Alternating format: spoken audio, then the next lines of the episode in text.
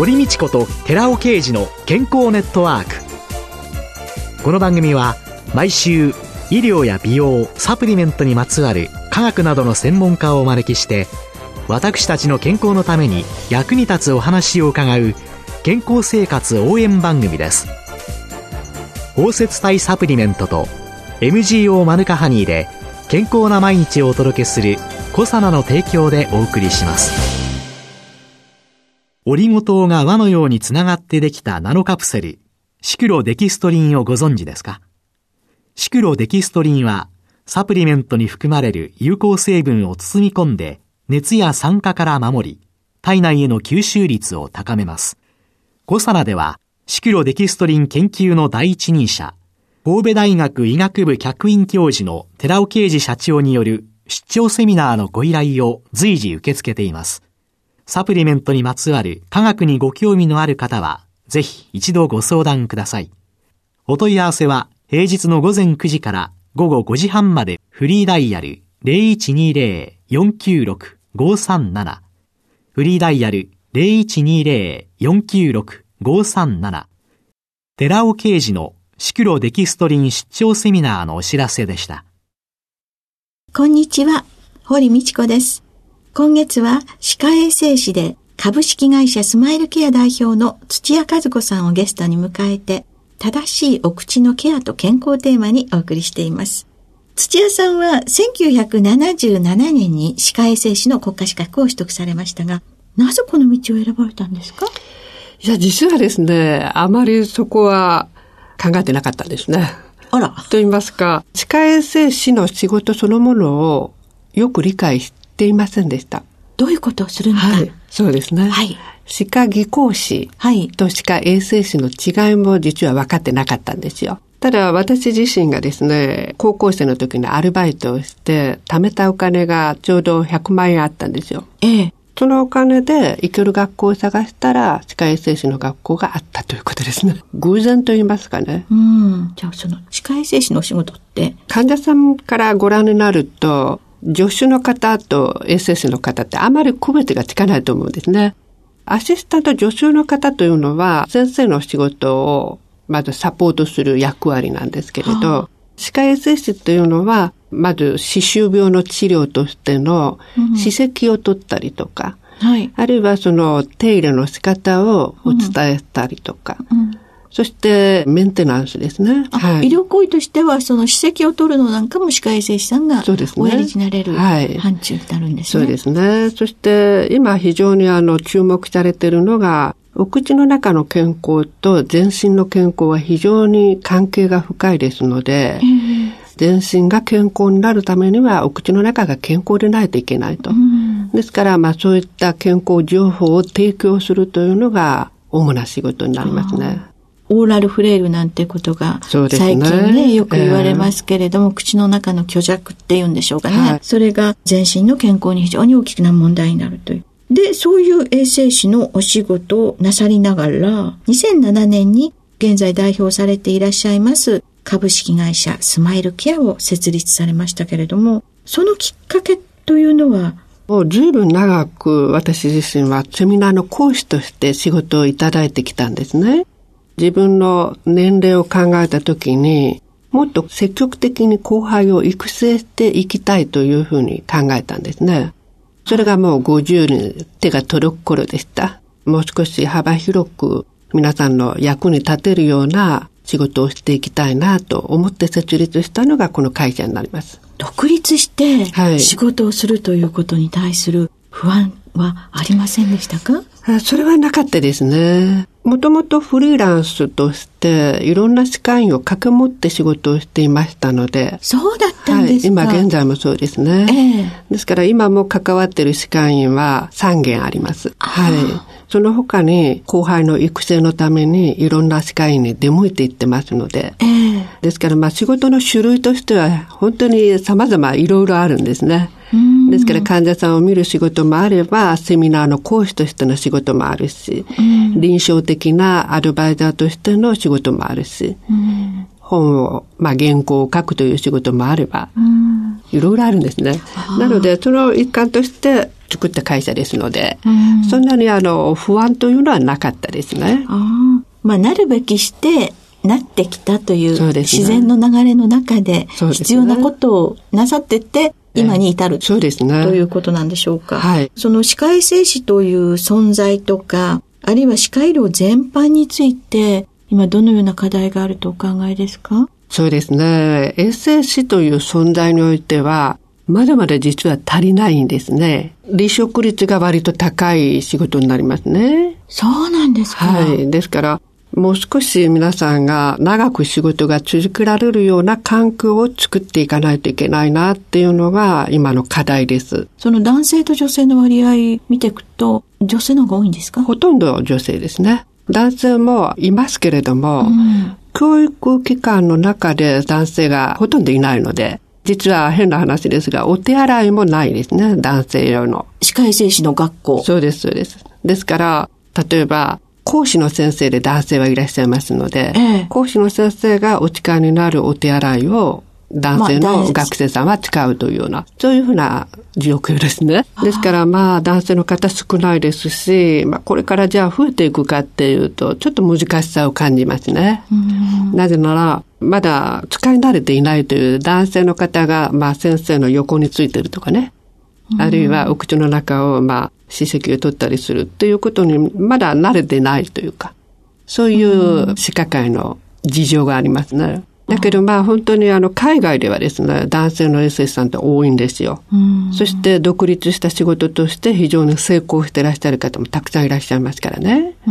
ですからそのような形で今後どんどん増えていってほしいというのは願いでもありますね。あ男性に増えていってほしいという。はい、そうですね。でもそういう意味ではその一億総活躍っていうのの中で、女性が非常に多い職場っていうのに対しては、女性の活躍の場っていうのがね、専門職としてあるというのは、とても大切なことだと思うのですが、その離職率が高い背景っていうのは何が？まず、束縛時間が長いんですね。歯医者さんってだいたい9時ぐらいから8時ぐらいまでやってますよね。そう考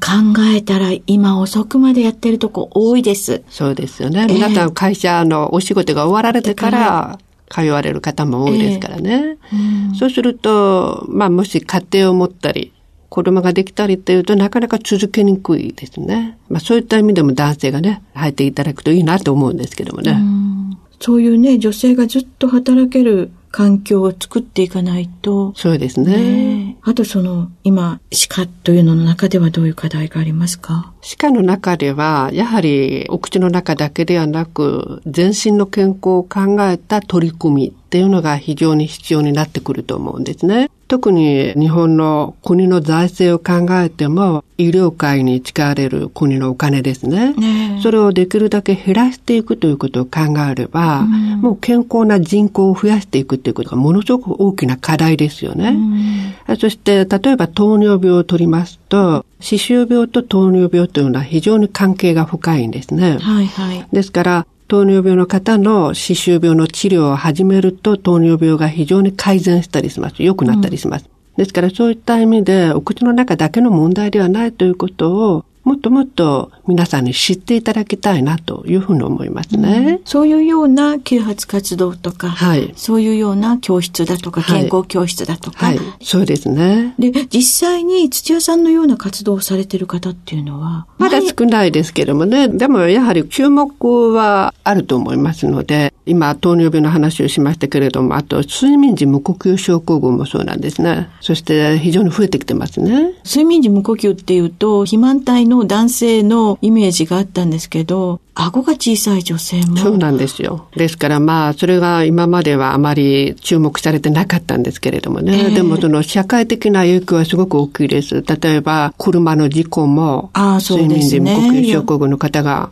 実は運転手さんだったっていうようなことがよくありますからね。だって夜眠れなかったらね。そうですよね。昼間眠くなっちゃいますもんね。えーえーそれが歯の噛み合わせと影響していることも分かるようになってきましたからね。そうするとその顎の小さいのっていうのが、生まれた時の乳首の、ね、形っていうのに遡っていくっていうね、うん、そういうの、本当に奥が深いですね。奥が深いですね。まあ、そういう知識がもっともっといろんな人に広がっていったら、違うこといっぱいでしょうね。そうですね。姿勢もそうですからね。例えば姿勢が悪い方が今すごく増えてますね。例えば携帯を見てる時間が長いとか、はいはい、ゲームをしてる時間が長いとか、はい、そうするとどうしてもうつむき加減になってしまいますね。えー、そうするともう内臓の位置も変わってきますしね。しかしそこで噛み合わせがものすごく大きく影響してます。ですから奥歯でしっかりと噛んで、そして正しい姿勢になるっていうのがすごく大事なんですね。いや、本当に奥が深いというか、今、高齢者で、誤嚥性肺炎が、今、死因の第3位になってる。そうですね。口腔ケアをきちんとしていれば、インフルエンザの予防なんかにもつながるとか、あるいはそういう口腔ケアをきちんとした高齢者施設では感染症、抗生物質の使用量がうんと減ったとか、えー、いろんなデータが出ておりますけれども、そうね、そういうようなものはどういうふうに啓発していったらいいんですかね？例えば、高齢者の方が入院されると、はい、入れ歯であればその入れ歯を取ってしまうっていうような環境も多いんですね。はいはい。しかしその入れ歯がなくなってしまいますと、うまく噛めませんので、えー、お食事もちゃんとできないですよね。えー、だけど、まあ、例えば認知症ですとか、そういった問題があると、誤って飲み込んでしまったりすると危ないっていうような理由で外してしまうということが多いです。そうなると食事ができないばかりか、それこそ姿勢もきちんと保てなくなりますので、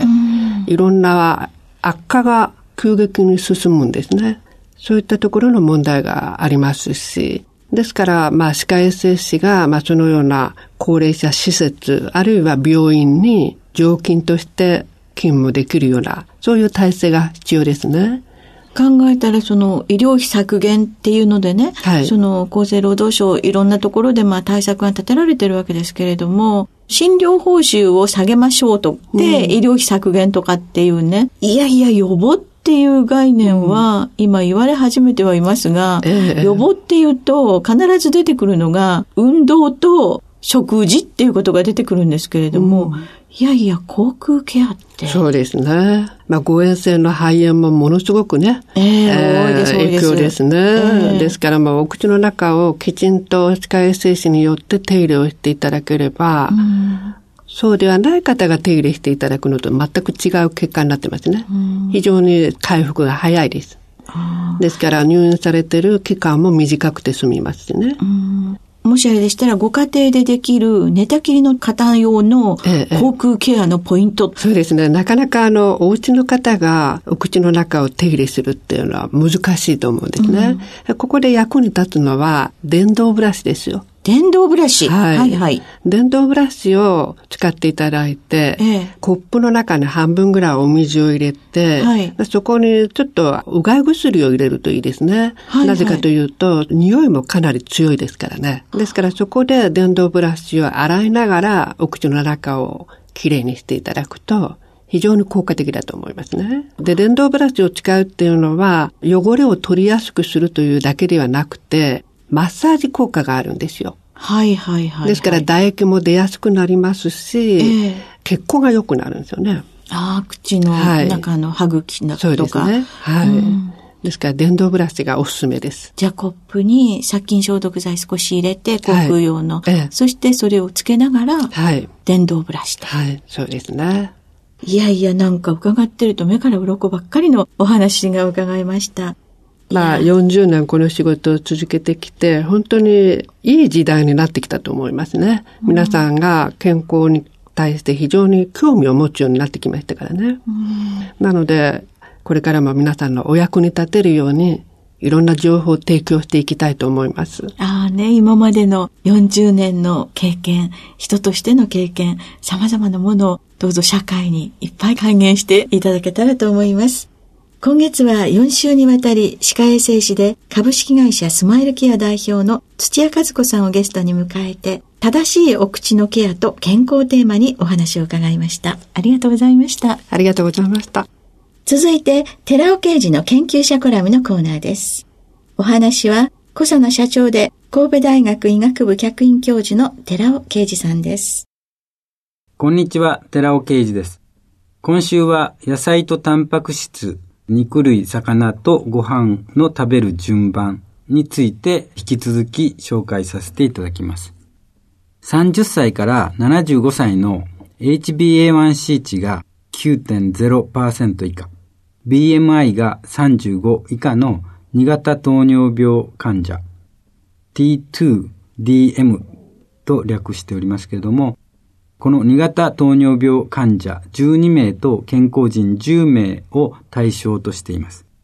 対象者に対して1番目としまして、魚料理としてサバの水煮の前にご飯を食べる。2番目、ご飯の前にサバの水煮を食べる。3番目、肉料理として牛肉の網焼きをご飯の前に食べる。と異なる順番で3日間朝食をとってもらいました。そして食前と食後4時間の血糖値、インスリン、C ペプチド、グルカゴン、インクレチン、胃排泄時間などを検討していったわけです。さらに胃の働きが緩やかになり、胃排泄時間が2倍以上延長されることも明らかとなったわけです。その結果、2型糖尿病患者と健康人ともに魚料理や肉料理を先に摂取すると食後4時間の血糖値上昇が優位に抑えられることが分かりました。そして魚料理や肉料理をご飯の前に摂取するとインクレッチン分泌が優位に更新することも分かりました。また肉料理をご飯の前に摂取する方が魚料理をご飯の前に摂取するよりもインクレッチン分泌量は多くなることも判明しました。これは肉料理の場合にはインクレチンの分泌が必要であることを意味しています。魚料理は EPA や DHA などの不飽和脂肪酸含有量が多くて、一方で肉料理は飽和脂肪酸が多く含まれることが原因で、肉料理を長期に摂取し続けることは肥満リスクにつながるという見解が示されているわけです。このように論文によると食べる順番が血糖値コントロールに重要であることがわかります。日本の懐石料理において前菜、刺身、焼き魚や煮魚などの魚料理、そして炭水化物、果物といった順番は健康のために意味のあるものだったようです。この知見は現代の食生活に取り入れたいものです。お話は小佐奈社長で神戸大学医学部客員教授の寺尾啓二さんでした。ここで小佐奈から番組お聞きの皆様へプレゼントのお知らせです。洗浄成分の環状オリゴ糖が毛穴汚れや余分な皮脂を吸着して落とし保湿成分であるマヌカハニーが潤いを保つコサナの新しい洗顔フォームマヌカとオリゴの泡洗顔を番組お聞きの10名様にプレゼントします。プレゼントをご希望の方は番組サイトの応募フォームからお申し込みください。コサナの新しい洗顔フォームマヌカとオリゴの泡洗顔プレゼントのお知らせでした。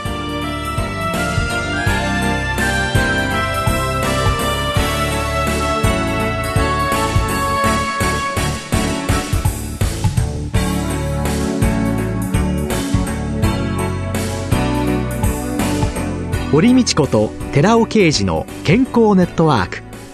この番組は包摂体サプリメントと MGO マヌカハニーで健康な毎日をお届けするコサナの提供でお送りしました。